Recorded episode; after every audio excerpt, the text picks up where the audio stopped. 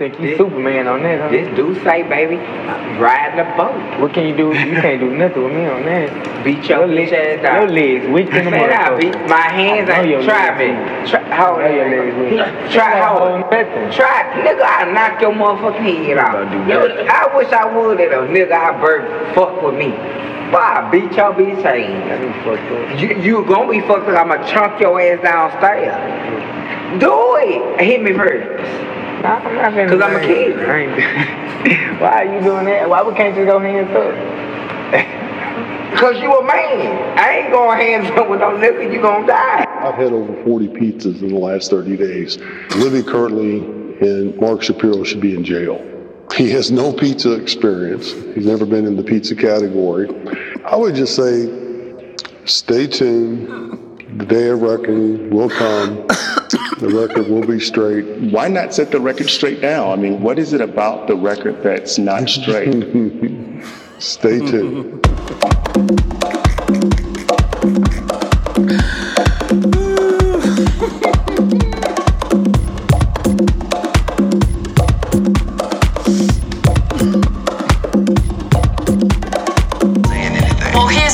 This is what you have to understand, though. It's a patriarchal structure. That is mm-hmm. not all I that. heard that word before. Yes, I which mean, I heard that term before. I didn't know that term was a thing. Patriarch. What, what, Well, it's like it is structured by the views and the outlook of men. okay. Mm-hmm. And it tends to be, at times, often oppressive to the feminine journey. Okay. Right. Has the has have females actually tried to explain? Absolutely. That's why you have feminists. Okay. That's why you have womanists. Because I think that feminists sometimes it can be misconstrued by people who don't understand it as women wanting men to stop silencing them so they Right. could silence men. Well, it's not that. Welcome to the Black Sublime Podcast. This is your host, Mr. Haberdashery, aka Ayo This White, aka Papa Motherfucking John. Um, what's up, y'all? Um, so I laughed through the whole intro, so my bad. But this is a drunk, um, a drunk podcast, a drunk episode. So we're gonna see how we do.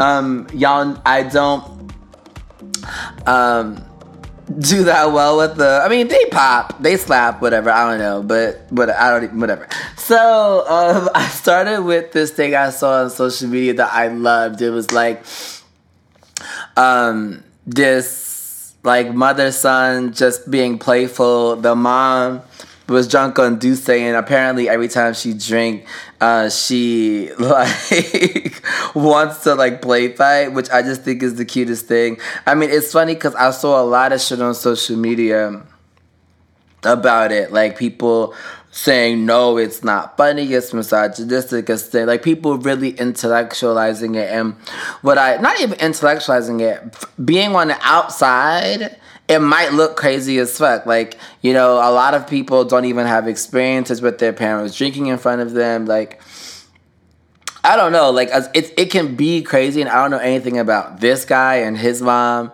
but it just reminded me of single motherhood you know my like my mom and me and a lot of other people i don't know if he's i don't know if his mom is single or whatever but i just thought about the sort of how well people like how well I know my mom as a person, um, particularly when I was younger. Um, like when I was, you know, like a teenager or even before that, it was kind of just like we had a connection that couldn't be reproduced. So I just loved it. I included it. It was funny to me. Um, yo, this Papa John shit is so funny. Like it is so funny.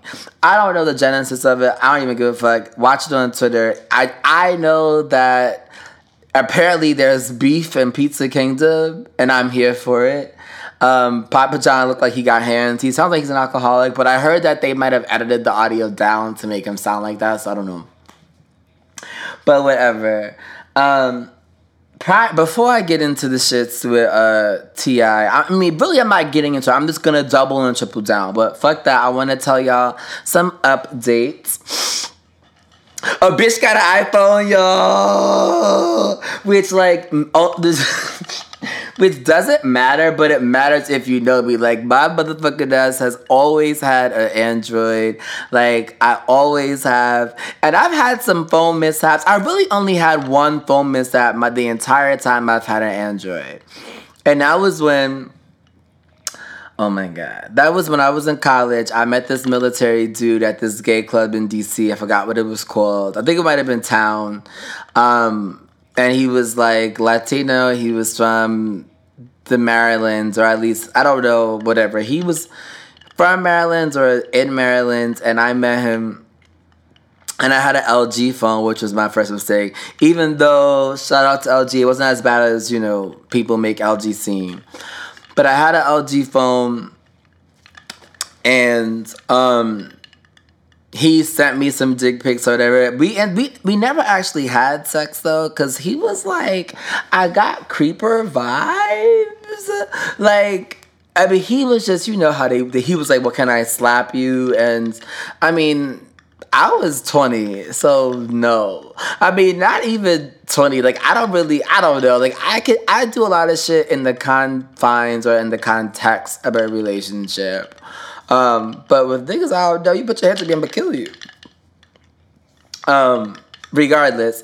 So he sent me his dick pic, and it wasn't even all that, but whatever. He sent me the dick pic, and the phone replaced all of my unknown pictures with the dick pic. So, like, I remember, um, like, you know how you'll get the question mark? Like, if you're playing a song that you don't have album art for, it. It'll be just a just a quarter note or an eighth note. It'll be like just a, a music note though, as opposed to the picture. Literally every single thing that I had that I did not have album art for or like a picture saved for a person who called me was replaced with this man's dick pic. And then I had to ask someone who was a little young. I didn't have to, but I did ask this kid who was only a couple years younger than me, but he was a freshman at the time, I think, or a sophomore. I had to ask him to fix it, and he didn't know how to fix it. But he was also in my Christian, my Christian Bible study group. So it was like I was asking like brothers for Christ to fix like the dick pic on my phone. Like just the whole shit was crazy, and I ended up having to go to the Best Buy that was was it in Silver Spring? I don't remember DC that well to be honest, but it was up Wisconsin, so like really far up Wisconsin. Um, I imagine that was Maryland. Was that Bethesda? I don't know, but it was Maryland though for sure. And I went up, and um, I had to have the guy fix it right in front of me. And I just, you know, looked like I was right, which is my default for when I'm wrong is act like I'm right and just keep doing it. But it was it was awful. But aside from that, um, that was my only Android mishap. Regardless, so now I don't know how to use my phone. So if you hit me up and I don't respond, or like I call you and don't know how to turn the call off, it's because I've never had an iPhone, and I'm just doing the best I can.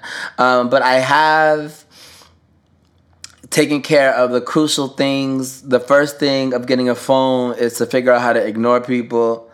Figured that out. Asked my homeboy what the um how to get rid of my read receipts, even though I got rid of them and then they came back because I linked my phone to my computer and I guess, I don't know.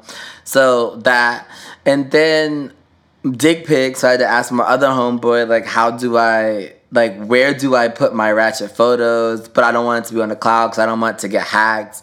Even though y'all can hack my motherfucking ass if y'all want. Okay. Well, actually, no, let me start saying that for niggas actually hack me, but like, when it comes to photos and shit, I don't have nothing to hide, okay? You know, I'm I'm out here living.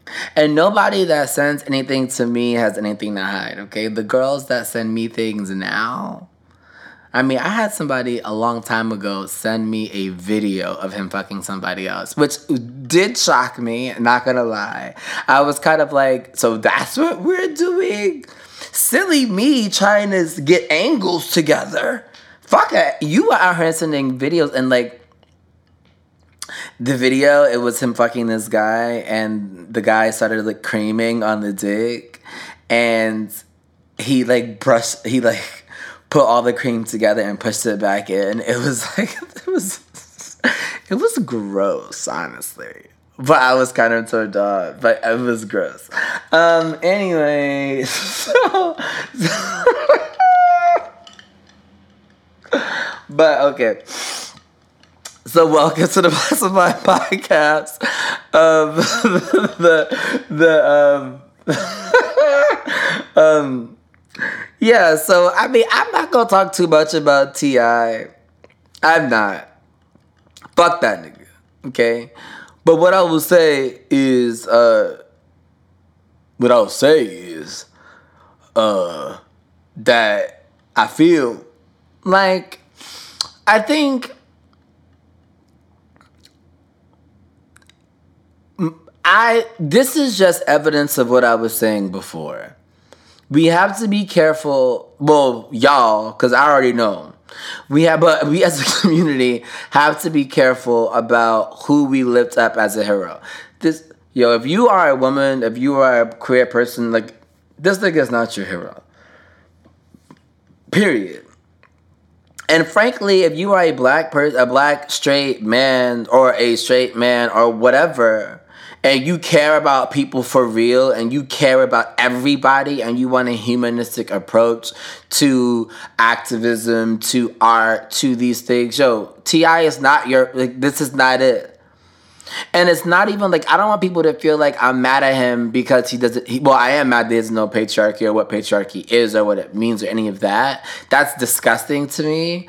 But it's not I'm not mad at niggas that don't know what the word means. Like there are a lot of people that don't know the word and all a lot of this way of thinking is born or it was created in a factory. Like it was created in academia. Like academia is a factory. It's like, you know, it's not meant to be accessible. So I get it. I think with someone like him that builds his brand on knowing big big words, being hyper educated or like informally so, but knowing a lot of shit, being able to put you on game and to not know to be confused. Well, I heard that that term before. Like that no. No, no, no, no. And it's like if you are worth, if you are a multimillionaire, if you are a billionaire, you can fund. That's the thing that kills me is that these niggas that want to be smart, you are so rich, you don't have to be smart. You could pay the top sociologist, anthropologist, race and race theorist at any university. You could pay them whatever you wanted a year to teach you how to not be stupid or to write your shit for you or to brief you on topics. Like these professors that are creating knowledge they don't make money. I mean they do but i mean what you think they're making? A quarter million? Maybe a quarter million after you get all the benefit if you if you calculate the benefits of like being a part of the institution and then yeah if you write a book if you do speaking engagements you can if you become popular then you can get a bag.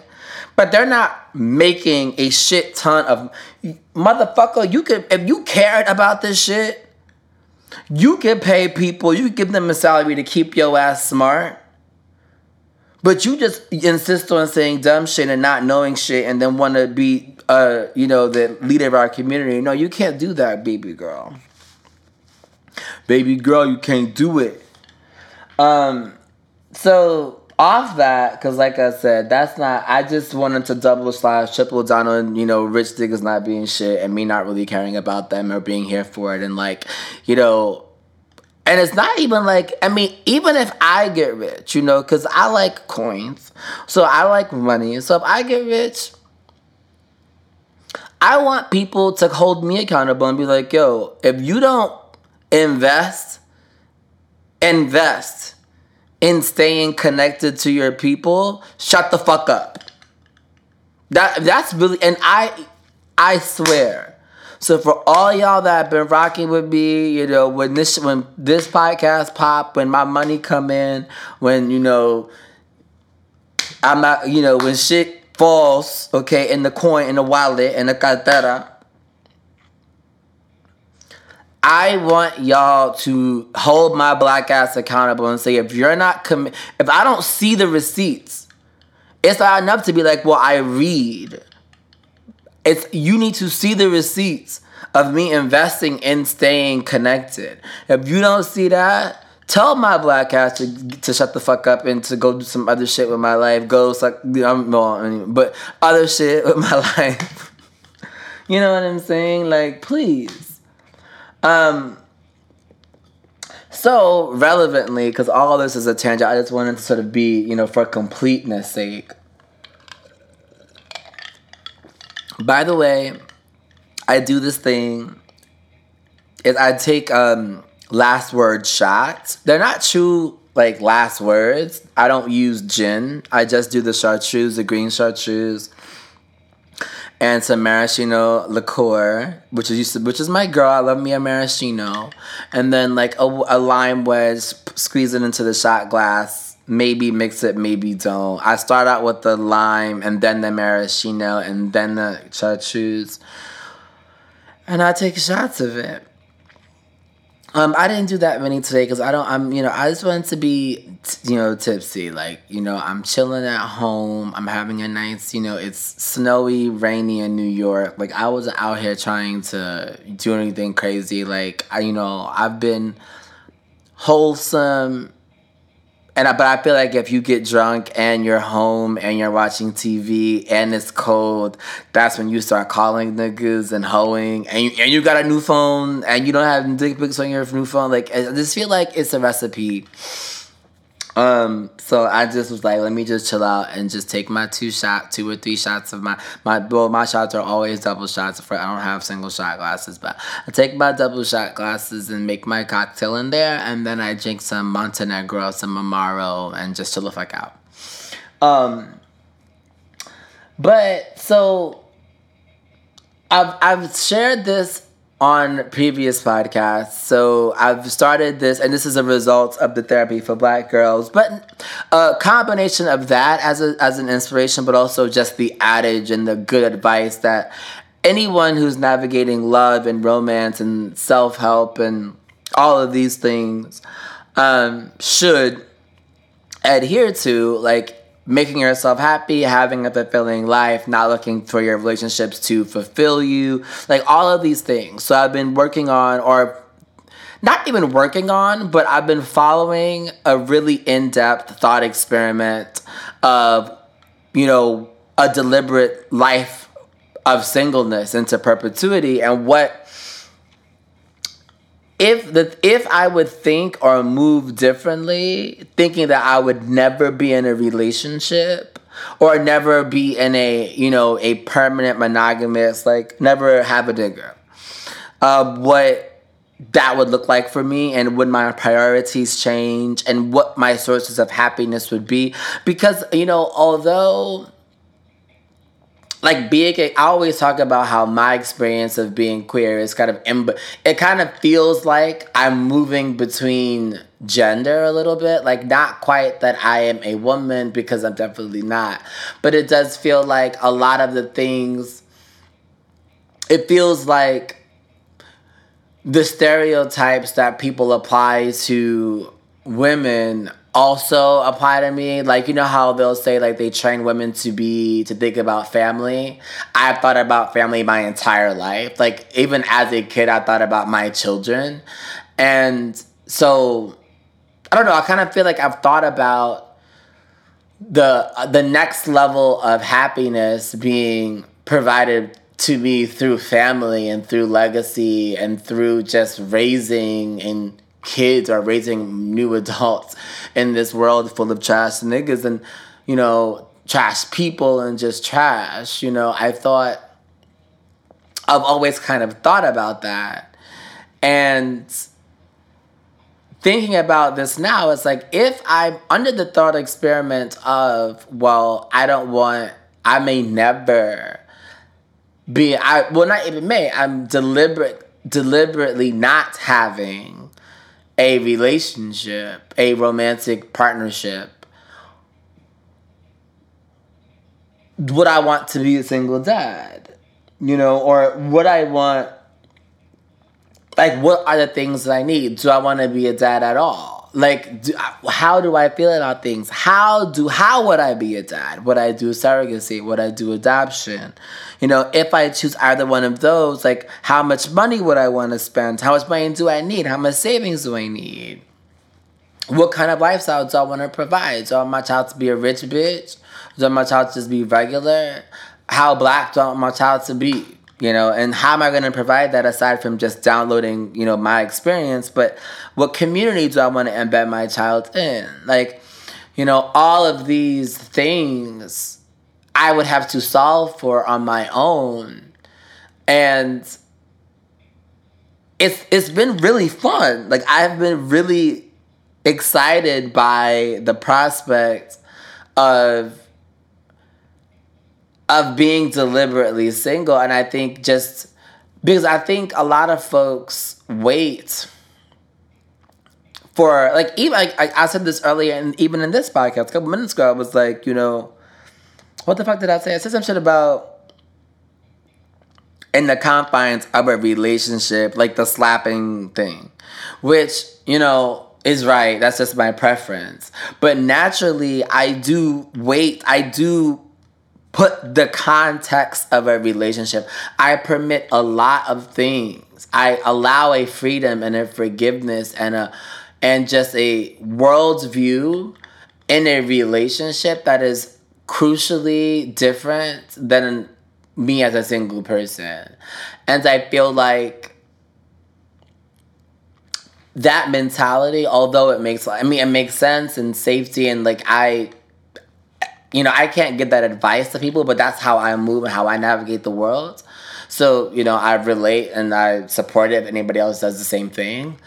If you do that, you also, though, put certain discoveries or you restrict certain discoveries, certain joys, certain modes of being relaxed and unbothered, unworried. You restrict that to a relationship. And without that, then you won't ever experience that. You know, or anytime you do experience it, it's it's called recklessness or irresponsibility. And I think, you know, that it's hard to navigate as someone playing with deliberate being deliberately single or thinking about whether or not they want to do that for the rest of their lives. Um, and even going through this thought has completely I shouldn't say completely changed my life, but it's definitely been something that I've loved the answers. I've been I love the answers that I found. Um, so you know, shout out to her, shout out to that. Um, I was gonna I don't know how what am I doing? How am I doing on time? Okay, we have time. Bueno. Cause I don't wanna just you know, drunk me talks a lot. So I'm like, let me check girl. Oh, we good. So, um I wanted to talk about two two more things. One is related to what I was just talking about. So the other day I came home, and here's the thing. I um like my job. I like what I do. I'm, you know, there's a lot to that. I'm not gonna go down down that rabbit hole of liking what I do because that's a whole other conversation. But what I will say is that sometimes I be tired when I come home. And in general, even so I have, you know, a passion and I have a job.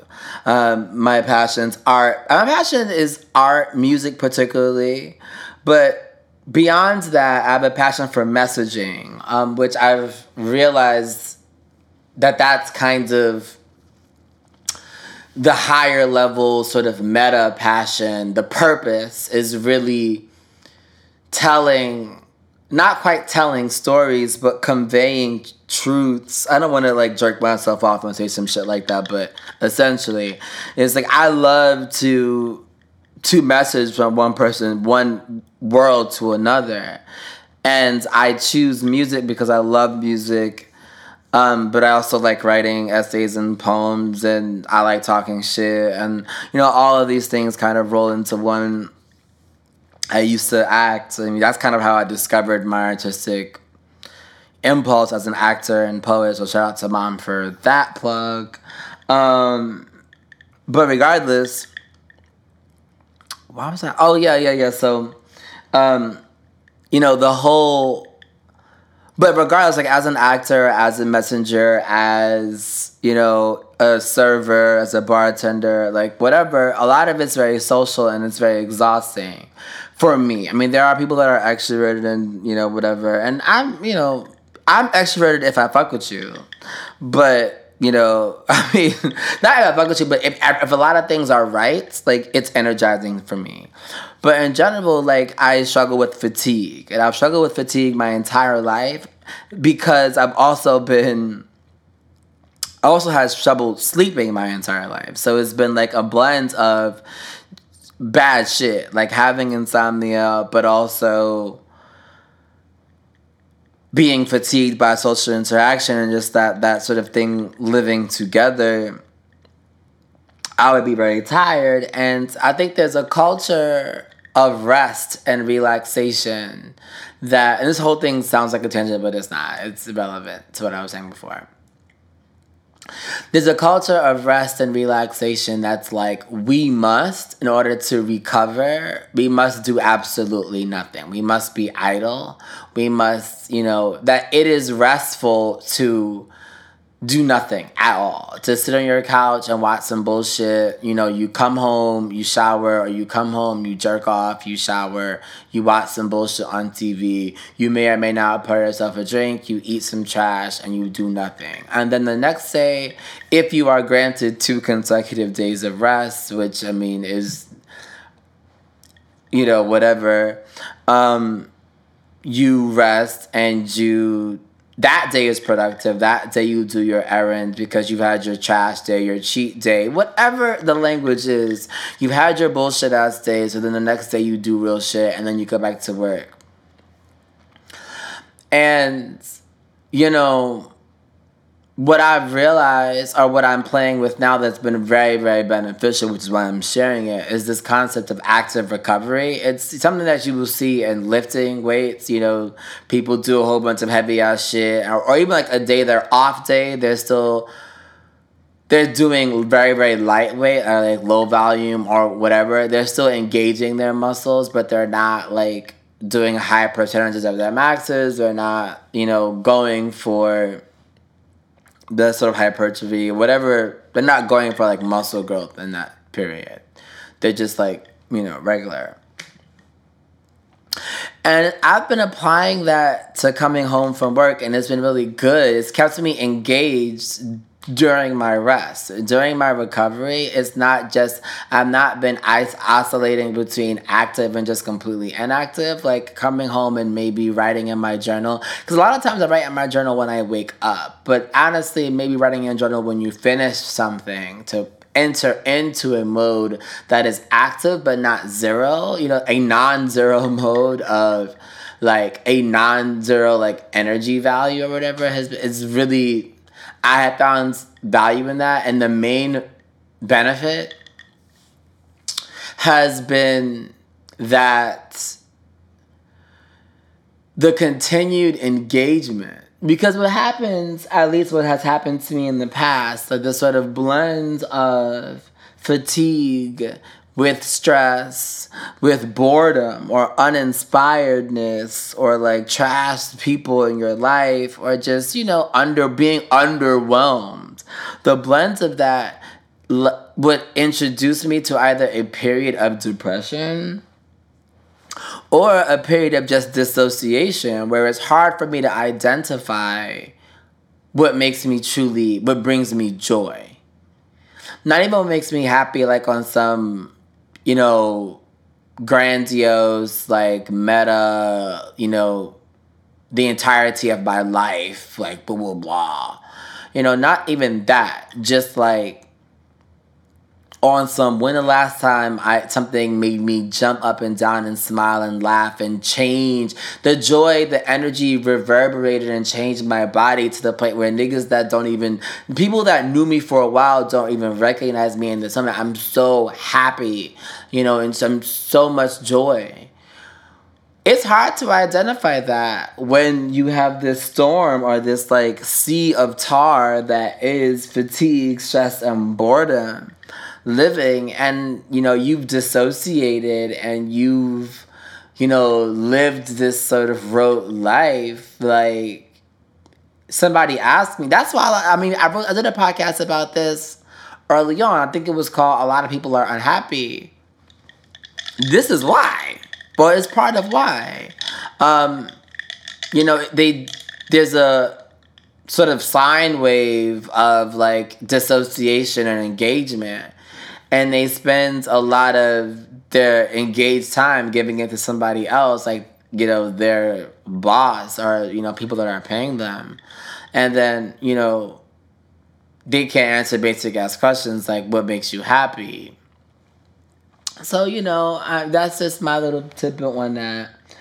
And then, oh yeah, so the last thing I wanted to talk about, and I'm gonna just read some tweets. Um, I wanted to talk about NoName. No Name is a female rapper who is beautiful. She's this dark skinned black girl. Very, she's very, very smart. She's from Chicago. She was a poet. I think I don't know how she got her start, but I do know. I think the first time I heard her was on Acid Rap. That was on Chance's mixtape, and then she released an album.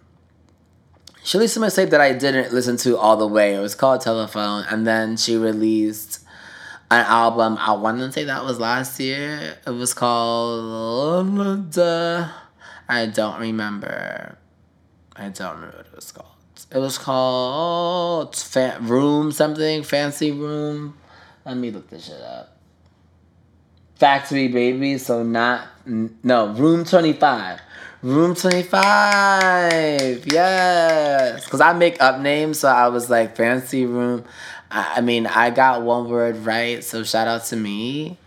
Um, but earlier, she tweeted earlier this week. She goes, she paints a picture. You know that clown meme where they have the clown face. Um, she goes, me consistently creating content that is primarily consumed by a white audience who would rather shit on me than challenge their liberalism because somehow liking Lizzo's music absolves them from racist tendencies. Y'all really pushing the idea that black people can't come to my shows because of black death and financial restraint. As if DaBaby, um, Megan, and Smino um, shows ain't black as hell. Say you don't like my shit and move around. What's funny is most black artists are just uncom- are just as uncomfortable performing for white majority crowds, but would never publicly say that out of fear and allegiance to the bag, which isn't a bad thing necessarily because niggas gotta eat. But y'all wouldn't be up in arms if I quit working at McDonald's. When I go to work, thousands of white people scream the word nigga at me and know I'm not changing my art, so it is what it is. And, you know, and he says, that's real. Unfortunately, I'm not going to keep performing for predominantly white crowds. I have two shows on the books. Then after that, I'm chilling on making music. If you, if y'all don't want to leave the crib, I feel it. I don't want to dance on stage for white people. Whew, ciao, ciao. This is some. All right, so it's when I read these tweets, I've been having this question, and obviously it's just been theoretical or philosophical for me because I have not popped any motherfucking where. But I've thought about this as an artist that loves house music, as someone that, you know, loves to be a whole person in my art form. And, you know, I've looked back at my work and I found that a lot of it is not as safe, I guess, or is like I am not fully expressing myself. I'm behaving. I'm behaving on wax. You know, I'm not saying like if you know me as a person and you hear me on on wax, you kind of know that I'm being vulnerable. I'm being you know that I'm committing to the emotionality of the work, but you know that the words that I'm using, I'm not showing my range. I'm saying like pretty middle of the road in terms of slang, in terms of, and I've I've critiqued myself on that as a writer. Like, why the fuck don't you talk? You don't write like you speak. You have a voice that people recognize when you write, but it's really different. Um. So I've thought about this. Like, what if I popped and white people fucked with my shit more than my not even more than my own. Even if hundred percent of the people liked my shit, there are more white people than black people. Right? So I would have to contend with the sort of racial majority prop the racial single group majority. So obviously there are fewer white people than people of color, but you know. Um but do I want Asians saying nigga? To, I mean, I don't want really anybody to saying nigga be unless you're black. And I really don't even want people that aren't black and African American, like black Americans saying nigga, to be honest. But I mean, we in the Caribbean we all say nigga, so it's fine, whatever. But like, you know, it's kind of just like I'm not I'm not really out here trying to hear like some heavily accented nigga yelled at me either. Like I'm sorry, but anyway, um I feel like this is a real problem. It's a real philosophical problem of like the highest order to me, where you have to, cont- particularly as a rap, so you're doing an art form that is so black, and for her, she's so I mean, she's an incredible lyricist. Like I think Rolling Stone last year said she's one of the best to ever do it. Um, it's like to be her and then to have a crowd that's predominantly white. Because white people, white liberalism guilts people into you know, I want to tell this story, but I feel like I would be fucked up if I told it. So let me just continue on what I was gonna say. But, but regardless, I feel like white liberalism, um, encourages or lead or leads people to black art, um, art that is under. I mean, it, it's hard because I want to say it's underground, but in some ways, it's not because in some ways, it's supported by by pseudo academic structures. So like a lot of NoName stuff. Like although she's doper than dope, and I really like her, she is somebody that's supported by Rolling Stone. She was known, at least introduced to me through Chance. And these are, and Chance is a darling of white people. A lot of white people like him a lot of like you know these are darlings of industry media darlings of media. And you she wasn't doing anything countercultural um at least especially. So her existence is countercultural. Her presentation is counter her presentation is only countercultural in that it's not it doesn't follow what people it doesn't follow like capitalist you know tropes. Um but regardless, like she's not necessarily some of her stuff is only accessible if you've had a certain type of education, either informal or formal. And that is her art form. And I think when you do that, when you have these sort of pseudo, even like proto academic like influences, you do run the risk of marketing to people of a certain with certain socioeconomic privilege, which in a white supremacist place they're gonna be white, so you can't really be surprised. But but regardless, regardless, I feel like even without that, even if you have like a Megan Thee Stallion, or you're doing something that's like Bruno Mars, something that's not hot, that's not bol- bolstered by class privilege, but just is what you fucking like. Like when he did that whole um Jimmy Jam inspired album, the last one, you know, but it just felt good and people liked it. So you're gonna be performing for white people. But then when you put like racially sensitive or just like true art in the work, it's like you are giving to people that consume and consume and consume that will never defend you or protect your people or you know that get the point or that exhaust themselves or that even apply themselves to your liberation and freedom. So then you have to be like well do i keep saying nigga in front of these people that will probably go that may potentially i shouldn't say will probably but that are armed with this language now armed with my perspective. They're armed with you know how like in the Bible it says I'm I don't even know I'm gonna make this up because whatever but there's a scripture I think that says some shit about how the devil knows the word of God just as well as you do if not better. I mean he I mean it's something like that. I don't know the scripture whatever. But the idea behind it is that the devil also studies the word of God. So you have people like the whole false prophet type of thing people that can like the Trojan horse, like they are espionage. They know the language to get them in the door, and then they're using that access to be your undoing. And when you are an artist that keeps pouring and pouring and pouring, your the the hidden language of the black woman or the hidden language of the queer black man, the hidden language of the straight black man, like when you have when you keep pouring this hidden language into white ears.